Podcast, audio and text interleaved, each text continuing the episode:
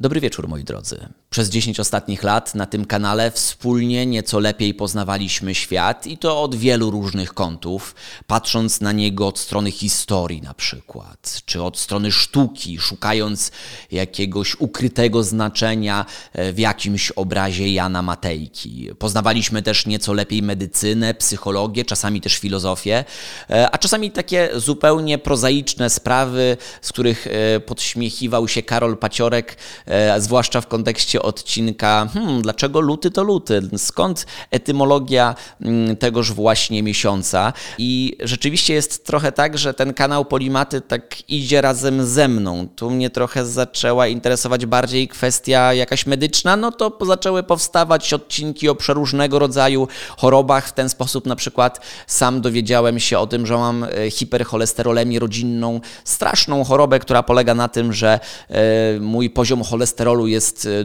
dość duży, e, niemal niezależnie od tego, w jaki sposób się odżywiam. E, I gdybym nie zainteresował się tym tematem, nie zrobił na ten temat odcinka, to pewnie do dzisiaj bym nie wiedział i trochę nie, nie, nie zajął się tą sprawą mocniej. Tak samo nigdy nie zapomnę, jak jeden z widzów, oglądając parę tygodni wcześniej odcinek na temat udaru, był w stanie na podstawie tego odcinka zdiagnozować u siebie udar i od razu poprosić o fachową pomoc.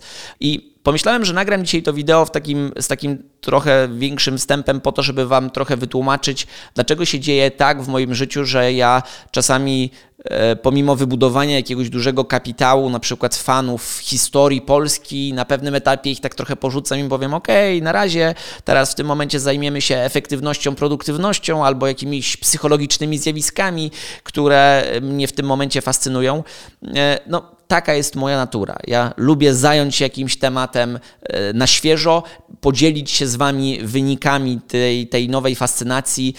No kurczę, wybaczcie, no czasami jest tak, że ja po prostu lubię poznawać świat od paru innych kątów i w ostatnim czasie, mniej więcej już prawie rok temu nagrałem film na ten temat, e, że, że tak na chwileczkę zawieszam działalność tego kanału, bo chciałbym nieco lepiej poznać świat znowu od innego kąta, od strony tym razem już takiego zwykłego człowieka, jakim jestem ja, czy pewnie jesteście wy, którzy mają swoje historie i te historie budują ich jako ludzi. E, I zdałem sobie sprawę z tego właśnie, że ten świat może być fascynujący, patrząc e, na niego przez pryzmat nie na przykład jakiejś ciekawostki historycznej czy mm, spraw związanych z popularną nauką, tylko za sprawą takiej zwykłej sytuacji, która może nam się przydarzyć w życiu, mniej lub bardziej przypadkowej, która na koniec jest w stanie wybudować w nas jakieś przekonanie czy coś równie fundamentalnego, przez pryzmat czego będziemy potem patrzyli przez resztę naszego życia. I e, w tak właśnie trafiłem do świata fabuły. Tak właśnie powstała moja pierwsza książka fabularna Mężczyzna, który uderzy dziecko i inne opowiadania. I jestem z tego debiutu dumny. Chciałbym poświęcić mu chwilę. Chwilę w ramach kanału, który wspólnie budowaliśmy przez ostatnie lata.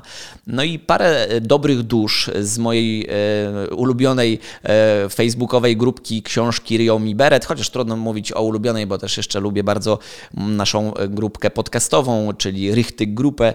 Natomiast e, to właśnie dusze z książki e, Ryją mi beret podrzuciły mi taki pomysł, aby w ramach e, kilkuodcinkowego cyklu porozmawiać nieco więcej na temat każdego z opowiadań, które znajduje się w tym zbiorze. Głównie ze względu na to, że każde z tych opowiadań powstawało ze względu na inspirację czymś. Czasami to było coś bardzo ściśle powiązane z polimatami, na przykład z jakimś psychologicznym zjawiskiem. Takim jednym z psychologicznych zjawisk opisanych tutaj tak między słowami jest zjawisko, które nazywa się płytką pracą emocjonalną. Kiedyś do niego przejdę troszeczkę um, trochę, trochę głębiej, ale, ale dzisiaj powiem o tym, że ono w swoim założeniu działa na takiej zasadzie, że pracownik, na przykład kelner, e, niezależnie od stanu e, swojego w danym dniu, czy jest mu dobrze, czy jest mu źle, musi dopasować swoje zachowania do oczekiwań pracodawcy, czy też oczekiwań swojego klienta. Czyli na przykład jak jest kelnerem, to czy ma dobry, zły, czy ma dobry czy zły dzień, musi położyć potrawę przed kimś ze słowami na przykład smacznego, przyjemnego posiłku, czy cokolwiek takiego, a nie może powiedzieć masz i żryj, bo ktoś go zdenerwował rano. I ten mm, proces, w którym ktoś dopasowuje swoje działania do oczekiwań niezależnie od swojego wewnętrznego stanu nazywamy płytką pracą emocjonalną. I oczywiście ja mógłbym nagrać odcinek na ten temat, mm, ale z drugiej strony pomyślałem, a co by było, gdybyśmy tę płytką pracę emocjonalną zobaczyli w praktyce? Żebyśmy zafundowali e, właśnie takie wydarzenia jednemu z bohaterów tych opowiadań i takie zadanie przed sobą dostał kierownik sali, e, tak zresztą nazywa się to opowiadanie, więc czasami jak mówię o takich kulisach, okolicznościach powstawania niektórych opowiadań, opowiadań, to dla wielu osób może się wydać interesujące i pomyślałem, że w ramach takich wieczornych spotkań możemy sobie na to pozwolić, więc tyle przydługawego wstępu. Natomiast e, chciałbym dzisiaj, żebyśmy mm, chwilę poświęcili na to pierwsze tytułowe opowiadanie, czyli Mężczyzna, który uderzy dziecko. Wbrew temu, co niektórzy mm, mówią, to opowiadanie wcale nie dotyczy kwestii bicia dzieci i nie, nie, nie, nie e, rozprawia o tej sprawie, bo choć chociażby nawet ten nieco clickbaitowy tytuł tego odcinka pewnie sprowadził Waszą uwagę z tego e, powodu właśnie, ale już dawno twórcy e, kultowego mm, programu, za chwilę dalszy ciąg programu, Krzysztof Materna, Wojciech Mann i ich koledzy rozprawili raz na zawsze, czy należy bić dzieci, czy też nie. Nasz gość psycholog będzie odpowiadał, czy bić dzieci, czy nie bić. Tętno pulsu. Witamy pana. Proszę bardzo, czy bić dzieci, czy nie bić? Mamy tylko trzy minuty. Sprawa jest jasna. Bić. I oczywiście mam pełną świadomość, że rozmawianie o tak poważnych sprawach, jakim są kary cielesne dla dzieci, nie powinno być rozpatrywane w charakterze śmiesznostki i na pewno e, nie moją intencją jest e, zarówno w opowiadaniu, jak i w tym odcinku bagatelizowanie tego problemu, który w Polsce jest wyraźnym problemem, dlatego że jeszcze w 2017 roku mm, około połowy mieszkańców naszego kraju nie widziało większego problemu w tym, żeby mm, uderzyć dziecko, dać mu klapsa mm, w cudzysłowie, jak to się często o tym mówi, no w zależności od intensywności, wymierzyć po prostu karę cielesną. E, ja też nie będę dzisiaj mocno poruszał tej sprawy związanej z mm, tym, czy należy bić dzieci, bo w mojej ocenie absolutnie nie należy bić dzieci, co zresztą w pierwszych zdaniach tegoż e, właśnie opowiadania wydaje mi się, że jeśli ten bohater tego opowiadania jest gdzieś u mnie podobny, to on jest podobny do mnie raczej tylko w tych początkowych e, momentach kiedy jednoznacznie e, oznajmia, e, zacytuję, nigdy nie uderzyłem dziecka, bo co musiałoby zrobić dziecko, zwłaszcza moje własne, żebym musiał je uderzyć. Jest takie badanie również, które się ukazało parę lat temu mm, i to badanie właśnie jednoznacznie nam pokazuje, a było prowadzone na bardzo szerokiej grupie badawczej, ponad 160 tysięcy osób uczestniczących i badanie trwało przez, uwaga, 50 lat i pokazało, że to tak zwane klapsy, czyli czyli no już nie mówimy o jakimś patologicznym dotrzewi e, biciu dzieci, ale takich właśnie doraźnych karach o mniejszej lub większej intensywności nazywanych w Polsce klapsami, to skuteczność tej metody wychowawczej okazała się no, bardzo mała, mało zaskakująco. Chociaż nie wiem, czy zaskakująco, czy też nie. Ja bym powiedział, że może trochę jednak mnie to zaskoczyło, że, że ta metoda wychowawcza aż tak bardzo nie działa. To znaczy, że e, ona powoduje ewentualnie wiele przyszłych problemów, chociaż ja też mam pełną świadomość, że są tacy ludzie i, i też do takich ludzi się zaliczam, którzy mogą powiedzieć: OK, ja dostawałem parę klapsów w swoim życiu i to mi psychiki nie zdewastowało. Natomiast nie chcę już teraz bardzo głęboko wchodzić, na ile jest to usprawiedliwienie zjawiska, które nie powinno mieć wcale miejsca. Natomiast dzisiaj śmiało mogę powiedzieć, że zarówno z punktu widzenia moich emocji, jak i e, badań e, naukowych, które e, udało mi się przeczytać i, i prześledzić, sprawa związana z biciem dziecka jest u mnie e, pod e, jednym i kategorycznym wyrazem nie. E, I chyba to jest główny powód, dlaczego to, ten, ta sprawa stała się w ogóle mm, tak ważna i, i, i dlaczego ona stała się osią tego pierwszego opowiadania. Nieco szerszego kontekstu, tak jak mówiłem, siedzimy sobie tutaj przyjemnie, jest wieczór, ja mam herbatkę, której chwilę wcześniej się napiłem i chciałbym, żebyśmy po prostu byli w stanie, no nieco schizofrenicznie może z mojej strony porozmawiać, bo jednak jest to jednostronny komunikat, ale mm, mam dużą przyjemność w tym, żeby porozmawiać nieco właśnie o kulisach i e, okolicznościach, dla których zdecydowałem się na takie, a nie inne e, tematy w tym zbiorze opowiadań. Mm, I wszystko zaczęło się od e, filmu z 1953 roku, szwedzkiego filmu pod tytułem Zabić dziecko. Ten film możecie zobaczyć na Netflixie, jeśli macie ochotę. Od samego początku, i to nie będzie duży spoiler, e, dlatego że, no, tak jak mówię, jest to 9-minutowy film, który jeszcze, uwaga, przez minutę się rozkręca. Takie klasyczne zara się rozkręci. ma tam miejsce, dlatego że pierwsza minuta tego filmu to są takie piękne obrazki szwedzkiego landschaftu, krajobraz. Film jest czarno-biały, ale niemal widać, że te łany zbóż są żółte i pięknie powiewają. E, no i właśnie po tej pierwszej minucie rozkręcania się tego filmu lektor od razu e, mówi o kategorycznym zdaniu, że to jest piękny dzień, w którym, e, który ten dzień zakończy się tragicznie, dlatego że, e, jak to ładnie powiedział, szczęśliwy mężczyzna zabije dziecko. Mm, I od samego początku wiemy w tym filmie, że to dziecko zostanie potrącone przez samochód kierowany przez głównego bohatera tego filmu. Pamiętam to, że kiedy po raz pierwszy obejrzałem ten film, a widziałem go parę razy, bo zrobił na mnie jakieś straszne wrażenie, ale takie no, z jednej strony okropne z punktu widzenia emocji, ale, ale, ale to wrażenie było e, z drugiej strony piorunujące. I pomyślałem, że jest tam parę elementów, które rozkładają mnie na łopatki. Pierwszym tym elementem jest nieuchronność tego zdarzenia. Ja nie mogę nic zrobić z perspektywy widza w tym przypadku, aby zapobiec tej sytuacji. Przerażające. Z drugiej strony, dość odważny zabieg ze strony twórców tego filmu, czy e, twórcy książki, ten autor nazywa się chyba Stig Dogerman, tak mi się wydaje. Mam nadzieję, że nie mylę jego nazwiska, ale wydaje mi się, że nie. I napisał książkę, na podstawie której nakręcono ten film to zdałem sobie sprawę z tego, że z punktu widzenia tworzenia historii, zdradzenie komuś od samego początku zakończenia tej historii, no musi być pewnego rodzaju wyrazem pewności siebie autora, który mimo wszystko jest przekonany, że utrzyma naszą uwagę przez jakiś czas, mimo że zdajemy sobie sprawę z zakończenia. I to te wszystkie elementy sprawiły, że pomyślałem, że chciałbym się podjąć podobnego e, wyzwania. Niekoniecznie twierdzę, że udało mi się je dowieść do końca, bo mam wrażenie, że w pewnym momencie to opowiadanie poszło w zupełnie inną stronę i też postaram się w ramach tego cyklu za bardzo go, um, używając anglicyzmu, nie spoilerować. E, jeśli to zrobię, to przepraszam, ale, ale raczej będę starał się tego uniknąć. Najwyżej coś ciachnę w montażu, mimo że to będzie taka trochę dłuższa podcastowa forma.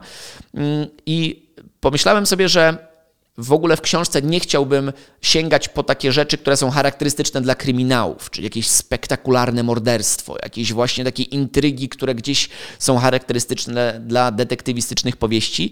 Doszedłem do wniosku, że dużo bardziej wolę chwytać takie zdarzenia zupełnie normalne, które mogłyby mm, zdarzyć się właściwie nam każdego dnia. E, I, i, i ta kwestia z takim strasznym i no, granicznym wręcz dla człowieka mm, wydarzeniem, jakim jest śmierć własnego dziecka, to jest dla mnie zdecydowanie za dużo. Ale tak sobie pomyślałem, ok, co może nie jest równie straszne, ale dla mnie straszne. I, I tak właśnie wpadłem na pomysł tej kwestii związanej z uderzeniem dziecka, bo dla mnie ta sprawa jest straszna.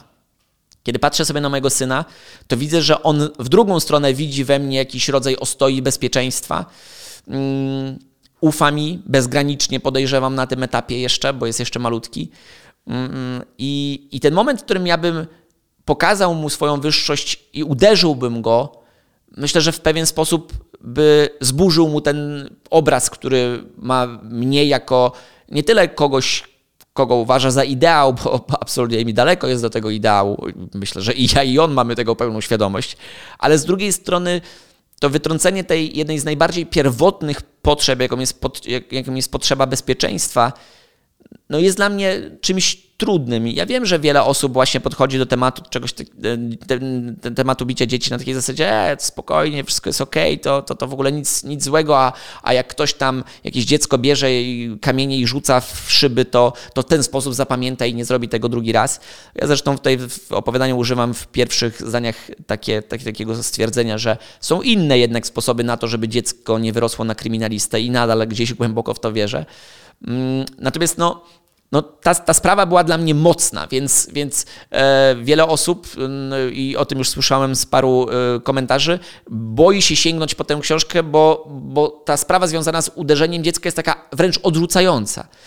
E, natomiast po drugiej stronie chciałbym też zwrócić uwagę na to, że ja też jako rodzic i osoba, która zna innych rodziców, przy tej całej naszej świadomości, i takiej, takiego głębokiego przekonania, że się nie bije dzieci i kropka, też często jesteśmy po prostu ludźmi, którzy są bez, bezsilni wobec jakiegoś zachowania dziecka i te, dziec, i dziecko potrafi napsuć krwi naprawdę mocno.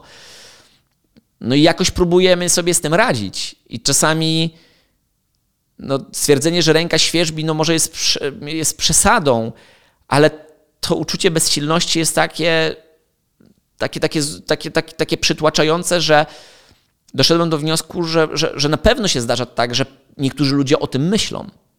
Mm, I, I to, co było dla mnie fascynujące, to jest to, żeby na gruncie takiego bezpiecznego podwórka, w którym nie muszę tego przetrenowywać na swoim własnym życiu, mogę się zastanowić, co by było, gdyby w mojej głowie się pojawiły takie myśli. E, i ubrać się w formę historii, która nie jest moją historią, tylko jest historią mojego głównego bohatera. I wydaje mi się, że wiele, wielu rodziców, zwłaszcza w tym pierwszim opowiadaniu, się dość dobrze odnajduje. Mm, bardzo dużą przyjemność sprawił mi ostatnio Łukasz Kadziewicz, e, który gościł mnie w Onecie rano i rozmawialiśmy o tej książce. Niezwykłe było to, jak wiele emocji może mieć dwóch dorosłych mężczyzn, którzy gestykuluje i, i, i rzeczywiście z emocjami opowiada o, o tym, co się przeczytało. Łukasz wtedy zwrócił uwagę na to, że on się bardzo utożsamił z takim fragmentem, który mówi o tym, że mm, jest no, przedziwna satysfakcja wtedy, kiedy jako rodzic doprowadzisz do szczęśliwego zakończenia jakiegoś posiłku w taki sposób, że twoje dziecko zje cały obiad bez sprzeciwu. I ten moment, kiedy widzisz to dziecko i ono jest najedzone i, i, i właściwie dla niego to niewiele znaczy, to dla nas ewolucyjnie to chyba nas matka natura wyposażyła w taki rodzaj pewnie wyrzutu dopaminy w, naszej, w naszym mózgu, który mówi: Wow, świetnie wykonana robota.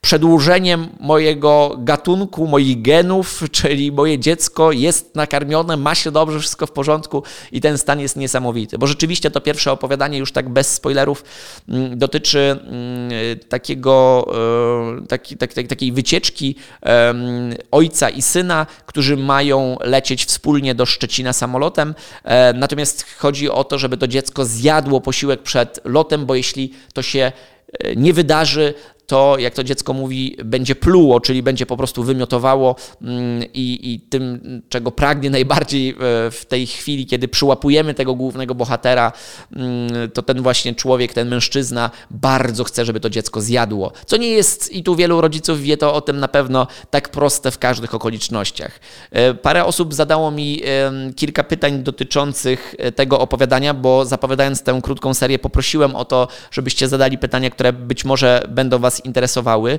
E, I o, tu mam te pytania. E, właśnie pytanie dotyczyło, czy te okoliczności, w których dzieje się ta scena, e, są prawdziwe, czy na lotnisku Chopina w Warszawie naprawdę stoi taki duży samolot, który jest ważnym elementem opowiadania. Nie zdradzę dlaczego. Czy on e, naprawdę tak wygląda, że jest taką, taką miniaturową wersją samolotu ze zjeżdżalniami? Tak, dokładnie tak to wygląda. Nawet w trakcie ostatniego lotu coś takiego starałem się uchwycić na paru kadrach. Druga sprawa, historia o Apple Juice, o wymiotowaniu przez dziecko e, sokiem jabłkowym hektolitrami właściwie właściwie soku jabłkowego mm, jest prawdziwa. E, tę historię opowiedzieli mi znajomi w trakcie takiego przemiłego wieczoru. Zdradzę, mam nadzieję, że się nie obrazi na mnie Marcin Prokop, bo to było w jego kuchni i mm, wtedy jego znajomi, których dopiero miałem ogromną przyjemność poznać tego, tego dnia, opowiedzieli o tym, jak to właśnie dziecko mm, na locie zagranicznym e, no, szlifowało swój angielski, prosząc właśnie w języku angielskim o, apple juice i dla wszystkich ta historia była taka bardzo słodka, że poili to dziecko tym sokiem jabłkowym aż do rozwiązania sytuacji. I ta historia też bazuje na wielu moich doświadczeniach, zwłaszcza pamiętam taki jeden z e, pierwszych lotów na trasie Lizbona-Warszawa, kiedy leciałem z moim synem i e, no, niestety jemu się zrobiło trochę niedobrze. Ja nie zdążyłem chwycić tej torebki, tej, która czeka na te gorsze czasy i właściwie jedyne, co miałem pod ręką, to to, że gdzieś na siedzeniu leżał szalik, mój ulubiony szalik. Mówię o nim w czasie przeszłym, mm, bo nigdy nie pozbyłem się zapachu z tego szalika. Posłużył jako coś, co ja tylko byłem w stanie podłożyć mojemu synowi po to, żeby on zrobił to, co miał zrobić. Ten demon wyszedł z niego właśnie tam. No i mój syn cały już szczęśliwy, że, że to wyszło z niego, jest mu już dużo lepiej po tym, kiedy zwymiotował. No i dla niego ta sprawa była zakończona. Dla mnie nie do końca, bo po pierwsze całą tę treść żołądkową trzymałem w rękach, a po drugie, mm, no nie dość, że właśnie ten demon y, miał odpowiednią y, głośność i y, wzbudził atencję całego samolotu, to z drugiej strony każda osoba, która czuła kiedykolwiek zapach wymiocin dziecka wie, że to nie jest zapach, wokół, wobec którego przechodzi się obojętnie. Z tym zapachem mm, wymiocin dziecka jest też o tyle jedna ciekawa historia, że są tacy ludzie, dla których ten zapach jest e, atrakcyjny. Mogą powiedzieć, że lubią ten zapach, e, natomiast są też ludzie, którzy idą o krok dalej i mówią, że to jest taki test na dobrego rodzica, zwłaszcza e, na paru forach, przygotowując się do napisania tego opowiadania przez parę takich for parentingowych przeszedłem, kiedy ktoś mówi wprost, że to oznacza, że będzie dobrą matką, skoro musi lubić taki zapach. Tutaj jest to zdecydowanie już naciągana historia. Starałem się ją zweryfikować naukowo. Nie ma nawet cienia dowodu na to, y, że, że tak ewolucja nas przygotowuje i, i osoby, które lubią wymiociny e, dziecka, zwłaszcza jej zapach, są potem dobrymi rodzicami. Jedno z drugim nie ma zbyt wiele e, wspólnego do, mm, y, nie, nie ma ze sobą wiele wspólnego. Natomiast ta sytuacja, w której ja na tym szaliku trzymałem e, to wszystko, no, była jednym z potworniejszych doświadczeń w moim życiu, bo no, jest właśnie ta straszna bezradność, kiedy staracie się popatrzeć w oczy reszcie tych pasażerów i powiedzieć: OK, miłych następnych trzech godzin lotu zacznijmy się wszyscy, do każdego zapachu można się przyzwyczaić, no, no bo niewiele więcej jesteście w stanie w tym czasie zrobić i rzeczywiście zapach tego towarzyszył nam i, wszystkim dookoła aż do samego końca, e, więc tutaj parę tych elementów e, z mojego życia też przemyciłem, chociaż tak jak wspomniałem e, nieco wcześniej, ten bohater nie jest do mnie podobny. Ja nie jestem aż tak radykalny, nie jestem aż tak, mam wrażenie, kąśliwy i zgryźliwy jak on, ale, ale znam wiele takich osób, e, więc temu bohaterowi e, podkręciłem nieco właśnie tę kwestię e, takiego denerwowania się wieloma sprawami, jak chociażby nawet tym, że osoba, która stoi za ladą w KFC popełnia błąd gramatyczny albo no właśnie ma mniejszy, raczej mniejszy szacunek do języka polskiego. O jakie przypadki chodzi, to już też nie będę spoilerował, zapraszam do książki. Natomiast druga historia, która znajduje się zaraz na samym początku, ona dotyczy przekupywania swojego bratanka czy też siostrzeńca. O, ona w oryginale dotyczy bratanka i siostrzeńca.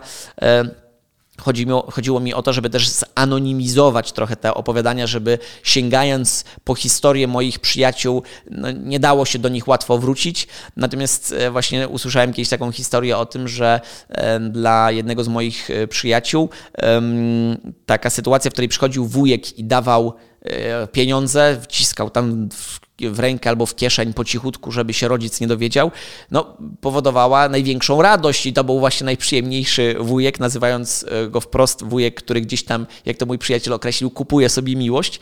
To ta historia dotycząca kupowania miłości przedstawiona, dość jaskrawie wyglądająca w tym opowiadaniu, jest całkowicie prawdziwa. Łącznie z tym podbiciem stawki, która jest związana z jednym z wydarzeń, które tutaj w opowiadaniu jest opisana, też tak samo to jest, to jest e, prawda i jest to jedna z najbardziej nieprawdopodobnych historii, która e, w tej książce, zwłaszcza w tym opowiadaniu jest, ale, ale tutaj przyznaję od razu i odpowiadam na wasze pytanie, że, że nie, nie jest ona podkręcona nawet o trochę. I e, właśnie jeśli chodzi o wasze pytania, to mieliście też pytanie dotyczące tego, tego właśnie kulminacyjnego momentu tego opowiadania, ale no niestety, jeśli jakby, jeśli powiedziałbym wam, że przeżyłem tę historię, to i, i wszedłbym w ten temat nieco głębiej, to boję się, że wielu osobom zdradziłbym zakończenie, które wydaje mi się e, od samego początku nie jest do końca tak, tak, tak e, łatwe w przewidzeniu, jak może się wydawać, to pozwolicie, że na to pytanie gdzieś tam odpowiem w prywatnych wiadomościach, w komentarzach.